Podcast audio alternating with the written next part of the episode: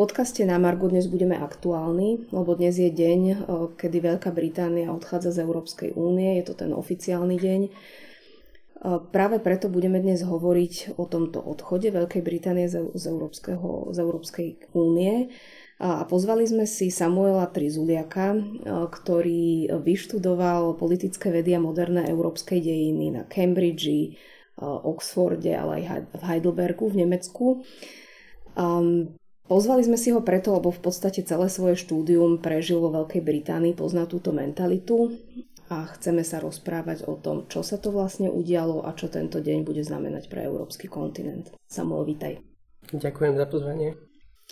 Takže ty si vlastne išiel študovať do Veľkej Británie už na strednú školu. Ako sa to udialo? Tak je, hej. Ja som sa tam vlastne ocitol um, v 16 rokoch. Um, Dôvod bol taký, na mojej strednej škole bola veľmi populárna tá možnosť ísť študovať už počas strednej aspoň na rok a do zahraničia naučiť sa jazyk. Tak ja som sa teda primárne chcel naučiť po anglicky a mal som to šťastie, že som dostal štipendium na jednu internátnu katolickú školu vlastne v Anglicku, Veľkej Británii. A, a tak som tam najprv išiel na rok a potom nejako som sa tam ocitol ešte na druhý rok, spravil som si tam maturitu a už sa to tak ďalej viezlo. Čiže už si sa vlastne na celé štúdium nevrátil na Slovensko? Už som sa vlastne na celé štúdium nevrátil na Slovensko s výnimkou jedného roka, ktorý som strávil vlastne študovaním, vzdelávaním sa na Slovensku, čo bolo v kolegiu Antrona Neuwirta vlastne. To bolo medzi môjim bakalárskym a magisterským štúdiom zhruba, to bolo čo, taká prestávka vlastne medzi a, tretím a štvrtým ročníkom kvázi vysokej školy pre mňa. Študoval si na tých najprestížnejších britských školách. Um, strávil si tam teda mnoho rokov tvojej mladosti. A napriek tomu si sa vrátil na Slovensko. Prečo to tak bolo? Necítil si sa tam dobre? Cítil som sa tam dobre, užil som si tam tie úžasné ako keby študijné vzdelávacie možnosti, ktoré z dopustenia prozreteľnosti a, a mi boli venované a dopriaté. Takže to som si veľmi užil, ale počas celého toho času som vlastne bol tak trošku jednou nohou na Slovensku.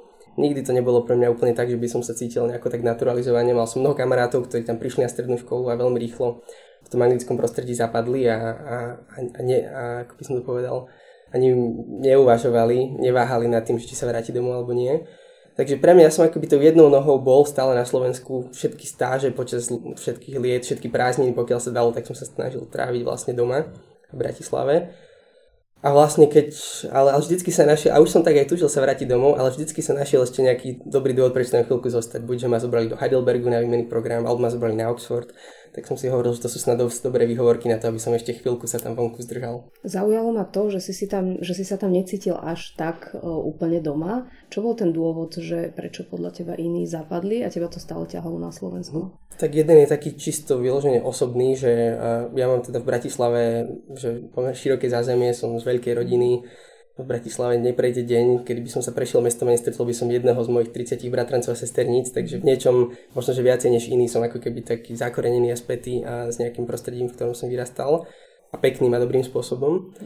To je jeden taký osobný dôvod. A druhý je taký kultúrno-spoločenský. A tá Británia je pomerne, ako by som povedal, dosť sekulárne popredu spomedzi aj rôznych západných štátov, možno že spolu s Francúzskom a by som povedal, že tak najďalej, najviac sekularizované a pre mňa ako človeka, ktorý je založený konzervatívne, ktorý je praktizujúci katolík, tak v niektorých veciach a tam s tými názormi, ktoré človek má, tak to prostredie môže byť nepríjemnejšie. A, a tu na Slovensku hoci náš konzervativizmus není ideálny a, a, a ja mám niekedy s ním problém, tak sa to človek cíti trošku ako keby príjemnejšie s tým, že nemusí stále vysvetľovať každú jednu vec, a, ktorú verí, na ktorú verí a ktorú, ktorú si myslí. Môžeš byť konkrétny? Čo to znamenalo pre teba v prostredí univerzity mhm. priznávať sa ku svojmu kresťanstvu? Uh-huh. Tak jedna vec ešte taká špeciálna anglická je, že tam je historicky veľmi silný antikatolicizmus, hej? Uh-huh. A často dokonca a, môj katolícky anglickí kamaráti mm. si všímajú ako doteraz BBC, čo vlastne štátoprávna televízia. Často im tam ujde nejaká taká narážka na to, ako katolíci vlastne, ako je problém byť dobrým katolíkom a dobrým Britom zároveň, hej. Oni skrze vlastne tú ich anglikánsku církev, skrze celé tieto dejiny, tam katolíci boli dlhý, dlho, niekoľko storočí vlastne vytlačení nejakým spôsobom na okraj tej spoločnosti. Takže v tých Britoch je niečo také zvlášť, ako keby antikatolické, že si radi do nich rypnú a radi ich považujú za, ako by som povedal, za, s menším ako keby no, že ťažko im si predstaviť, že niekto môže byť zároveň dobrým katolíkom a dobrým Britom, hej. Mm-hmm. V tomto je zaujímavý moment napríklad ešte teraz kanonizácia John Henryho Newmana.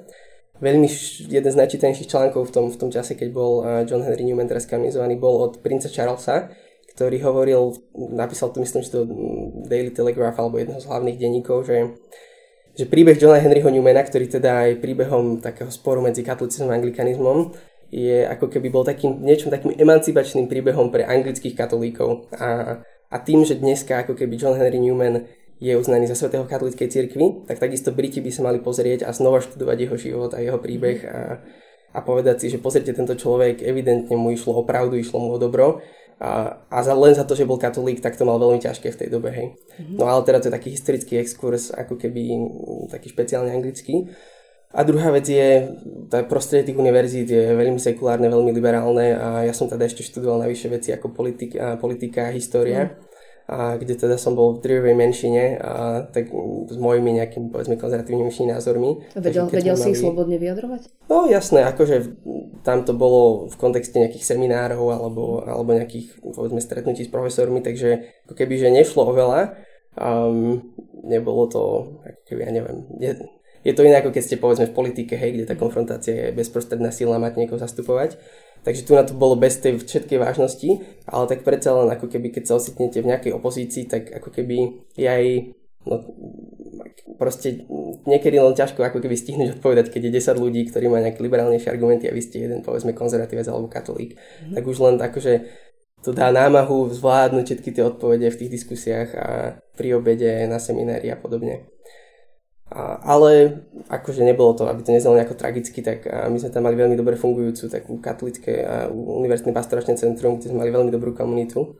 A tam sme si teda posúvali knižky a sme sa tak navzájom akože cibrili, posúvali si argumenty. A bol to v niečom taký veľmi pekný a formatívny čas pre mňa.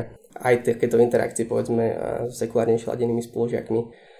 No ale, ale stále to bolo pre mňa natoľko v niečom ako keby... Mm, ako keby, ako by som to povedal, že už ma nebavilo do nekonečna vysvetľovať, prečo mm-hmm. si myslím to, čo si myslím. A, tak potom aj, povedzme, keď som išiel do kolegia študovať, a, tak v niečom som sa tešil z toho, že sa nemusíte so spolužiakmi hádať o tom, že, že či Boh existuje, hej, keď mm-hmm. ste mhm. veriaci, neveriaci, ale sme mohli zrazu riešiť, že čo to vlastne znamená, keď veríme na Svetu Trojicu, hej, mm-hmm. alebo že jak, o čom sú sviatosti a podobne, hej. Mm-hmm. V niečom to bolo proste len ako keby únavné stále do nekonečná, len tak plitko klzať na nejakej tej prvej úrovni tých argumentov, bez tej možnosti vlastne ísť hlbšie a, a tá hĺbka je teda veľká a úžasná v tom našom nejakom katolickom alebo kresťanskom intelektuálnom dedičstve. Mm-hmm. Takže aj preto návrat na Slovensko. Určite áno. Tým, že si strávil veľa rokov na univerzite v Anglicku, je to v podstate pre teba druhý domov. Dnes odchádza Británia z Európskej únie. Berieš to aj ako určitú osobnú stratu? Asi mi bude za nimi ľúto a mám tak osobná spomienka sa mi vlastne viaže na to referendum, lebo vlastne v ten deň, keď sa hlasovalo v tom referende, to bolo myslím, že 22. alebo 3. júna 2016, tak ja som v ten istý deň mal vlastne promocie z môjho bakárskeho štúdia na Cambridge a, takže si pamätám, ako sme do večera oslavovali, bol to pekný, pekný spoločenský čas a, a na druhý deň ráno teda vychádzali výsledky a ja som sa zobudil o 8 ráno, pozrel som sa na mobil pozerám, že David Cameron rezignoval, hej, mm. a Brexit, a Brexit teda prešiel. Som si myslel, že sa mi len sníval, lebo bolo skoro ráno. Ale teda bol som z toho smutný nejakým spôsobom a, a myslím si, že v tom čase, aj teraz si myslím, že je škoda, že Británia odchádza z Európskej únie. Myslím, že aj pre nás ako Slovákov, alebo pre niektoré také možno, že krajiny, ktoré máme často viacej výhrad k tomu, čo sa deje v Bruseli.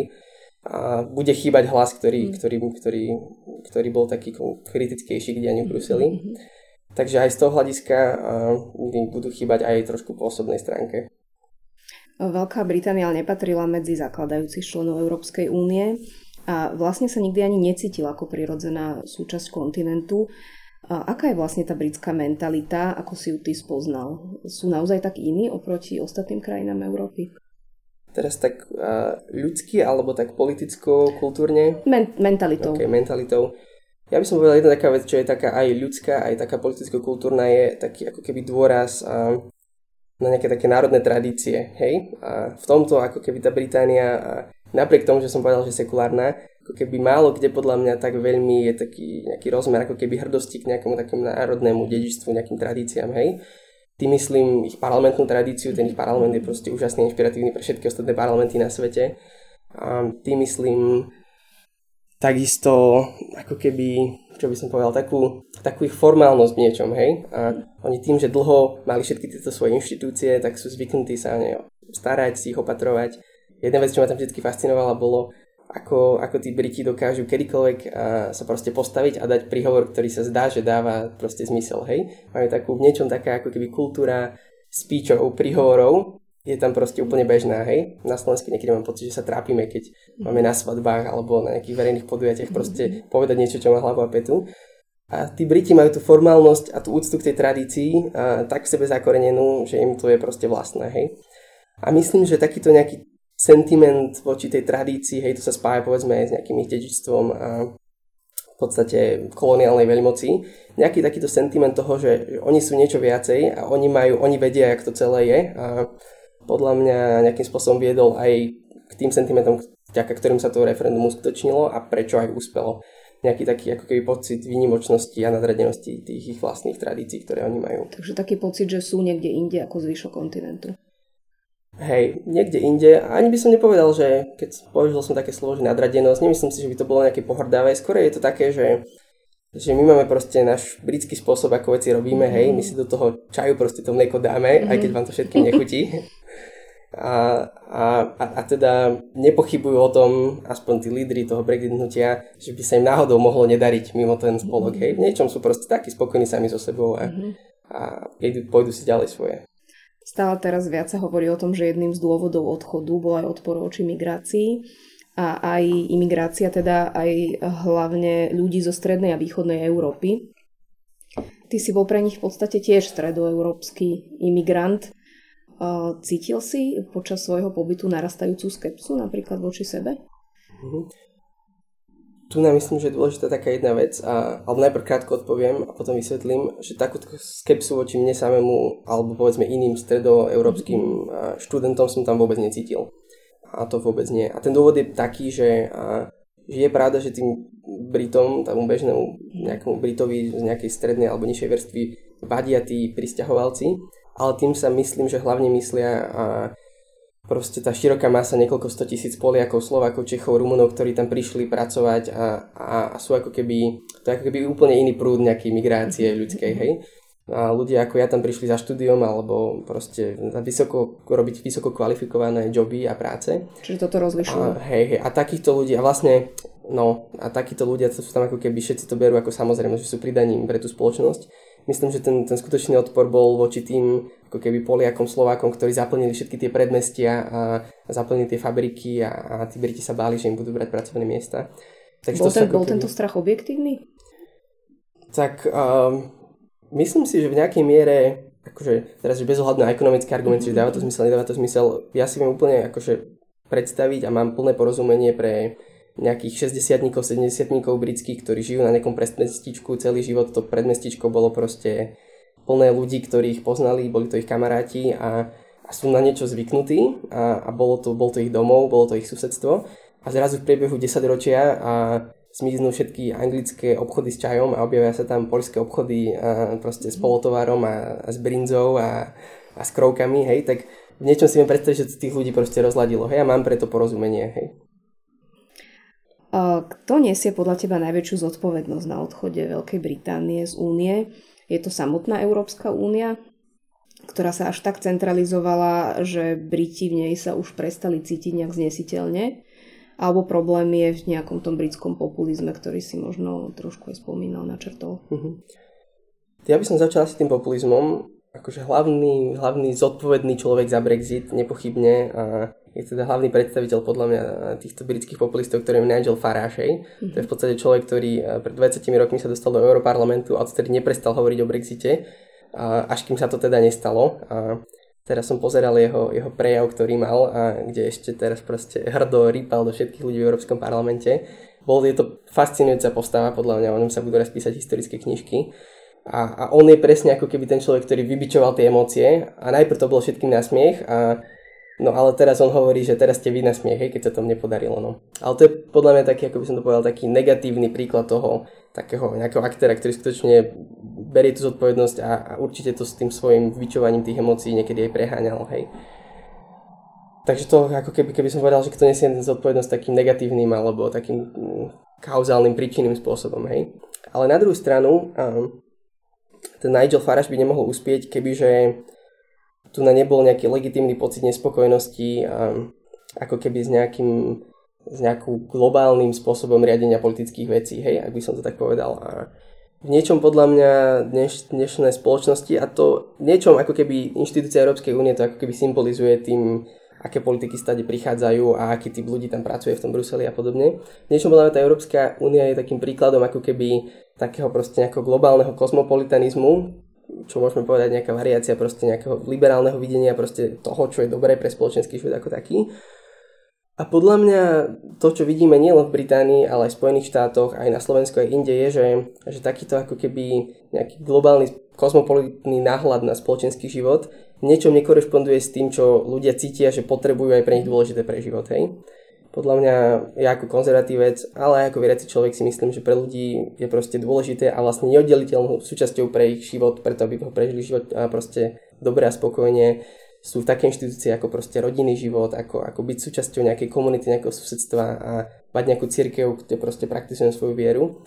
A, a podľa mňa tak, je taká veľa nespokojností, ktorá tu vládne a je sú čiastočne ako keby preto, pretože ľudia majú pocit, že tieto inštitúcie, ktoré považujú za dôležité pre svoj život a sú nejakým spôsobom narúšané a ohrozované a, a práve nejakým takýmto kozmopolitným globálnym politickým usporiadaním. Takže preto si myslím, že do nejakej miery tá kritika tej Európskej únie je oprávnená a ten Brexit sa nedieje len tak bezdôvodne, hej. A, a preto je ten Nigel Farage a mal nejakú zámienku, prečo sa do toho pustiť a mnohí ďalší, ktorí sa tomuto Čiže mal, mal by byť akýmsi vykričníkom možno pre ten proces. Tak, ja by som povedal, ktorý že... nechceme no. vrátiť späť, lebo Európska jednota má nejaký tak, svoj zmysel, ale k tomu, k tomu sa, ešte sa nad tým zamyslieť, že čo ako ďalej. K tomu by som sa ešte dostal nakoniec, že čo to znamená tak nejako do budúcna. Ale ja by som povedal, že že, že to, že sa nám nepáči, ako kritizuje Európsku úniu Nigel Farage, a to sa nám páči, nepáči právom, to neznamená, že na tej Európskej únii a na nejakom tom globálnom kozmopolitnom svetonáhľade, ktorý ona proste symbolizuje, to neznamená, že na ňom nie je čo kritizovať a nie, na čo, nie je čo na ňom právom kritizovať. Aha. Čo sa podľa teba bude diať ďalej, ak teda sa udial Brexit, nehrozí ešte aj rozpad samotnej Veľkej Británie, alebo Škóti napríklad, ktorí sú proeurópsky, tak chcú zostať v Európskej únii, aj viackrát sa to vyjadrilo otvorene, neodídu z Veľkej Británie? No so Škotmi to vyzerá uh, zle, alebo možno, že pre nich dobre. Uh, oni sa teda už avizujú, že, uh, že sa budú ďalej snažiť o mm. nejaké pokročenie v nezávislosti. Alebo je zaujímavé sledovať, čo sa bude deť v Severnom Írsku a vo Velse. Tam si myslím, že to bude trošku pomalšie a niektorí sa boja, že Severné Írsko by tiež mohlo nejakým spôsobom sa otrhnúť, ale tam je, tam je oveľa bezprostrednejšia krvavá história v podstate mm. tých vzťahov medzi Veľkou Britániou, Severným Írskom a, a Republikou Írskou ako takou. Takže tam to bude také veľmi citlivé, veľmi komplikované. Aj, aj v podstate niektoré z tých sporov okolo tej dohody Terezy Mayovej ohľadom toho, ako ten Brexit má vyzerať, sa týkali práve ako keby írskych hraníc, takže tam to ešte bude veľmi citlivé a možno to bude pomalšie. A, a to Škótsko, hej, podľa mňa to tamto, tam, tam to bude silnieť. A, ale otázka je, že či, či tá Veľká Británia sa vlastne udrží ako nejaká federácia, aj keby to Škótsko odišlo s tými ďalšími dvoma krajinami, alebo či tie sa budú čistiť o samostatniť a či to pôjde k úplnému rozkladu a nejakomu samostatnému Anglicku. Že či a... si vlastne Veľká Británia Brexitom nezavarila a nepoškodila vlastne svoju krajinu.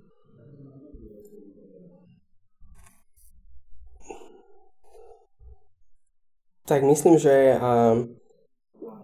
David Cameron, ktorý to referendum vyvolal, ktorý mal nábeh na to, aby bol veľkým štátnikom, a pretože sa mu darilo ako premiérovi, a ktorý mal predstavu o tom, že, že mu to pôjde a on bude tým nejakým zjednotiteľom proste a, a lídrom a Veľkej Británie začiatku 21. storočia a myslel si, že toho referendum, ktorý bolo hravo zvládne a ktoré trošku podcenil, ak by to nakoniec viedlo k tomu, a že, že sa skrze tento krok rozpadne Spojené kráľovstvo, tak myslím si, že to bude určite eh, návrh týchto konzervatívcov, ktorým teda eh, britských konzervatívcov alebo tejto politickej triedy, ktorá, ktorá si myslela, že to ustojí. A myslím si, že to povedie určite nejaké nespokojnosti. Bude Veľká Británia z tohto odchodu profitovať? Alebo naopak? Vieme to vôbec? Toto mi príde, že ťažko povedať, a, alebo závisí, čo myslíme pod tým, že profitovať, hej. A, ja by som povedal, ja by som bol celkom optimistický k tomu, ako to dopadne ekonomicky. A vidíme, že, že rôzne iné krajiny, ktoré majú takú voľnejšiu formu, ako keby sú náležitosti Európskej únie, ako napríklad Norsko, alebo Island, alebo Švajčiarsko, vedia, ako by som to povedal, ekonomicky prekvitať, aj keď nie sú plnohodnotnými členmi Európskej únie. Takže ten ekonomický argument je taký podľa mňa voľný a takisto pre niekoho môže byť viacej než nejaký ekonomický blahobyt dôležité práve nejaký ten pocit národnej hrdosti a pocit nejakej suverenity. Takže možno, že budú profitovať z takéhoto dobrého pocitu, a, ale podľa mňa to ukážu, to ukážu ďalšie roky aj také širšie nejaké geopolitické dianie o tom, či, či to bol pre nich jednoznačne dobrý alebo jednoznačne zlý krok. Brexitom dochádza k rozpadu jednoty Európskej únie.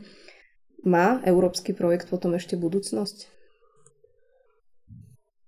Ja by som povedal, že musí mať budúcnosť, pretože mm, zvlášť z nášho pohľadu nejakého slovenského a v podstate nie je žiadna iná možnosť. Hej?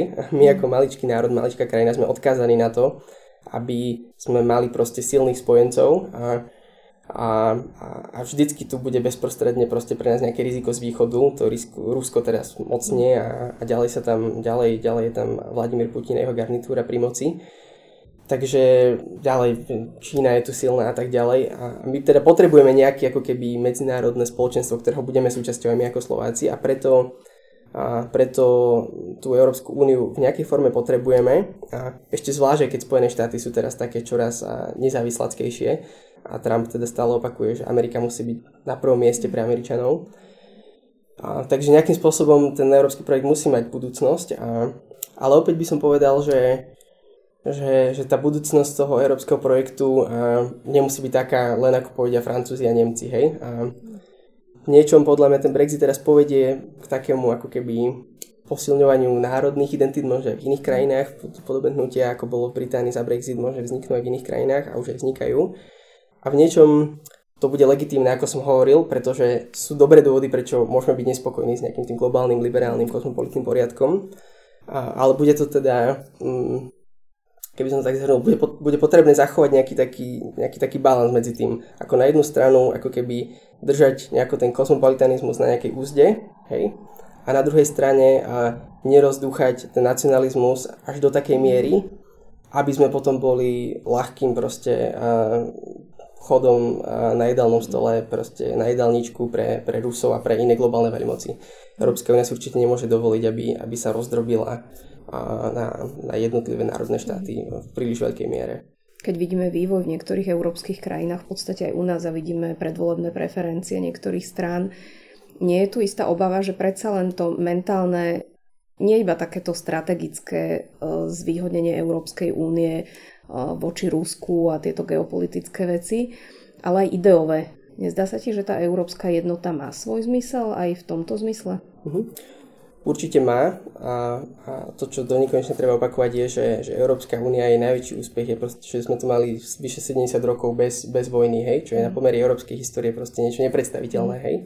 V tomto, v tomto je to vlastne úžasné, hej, a, a, a to treba zachovať, hej. Mhm.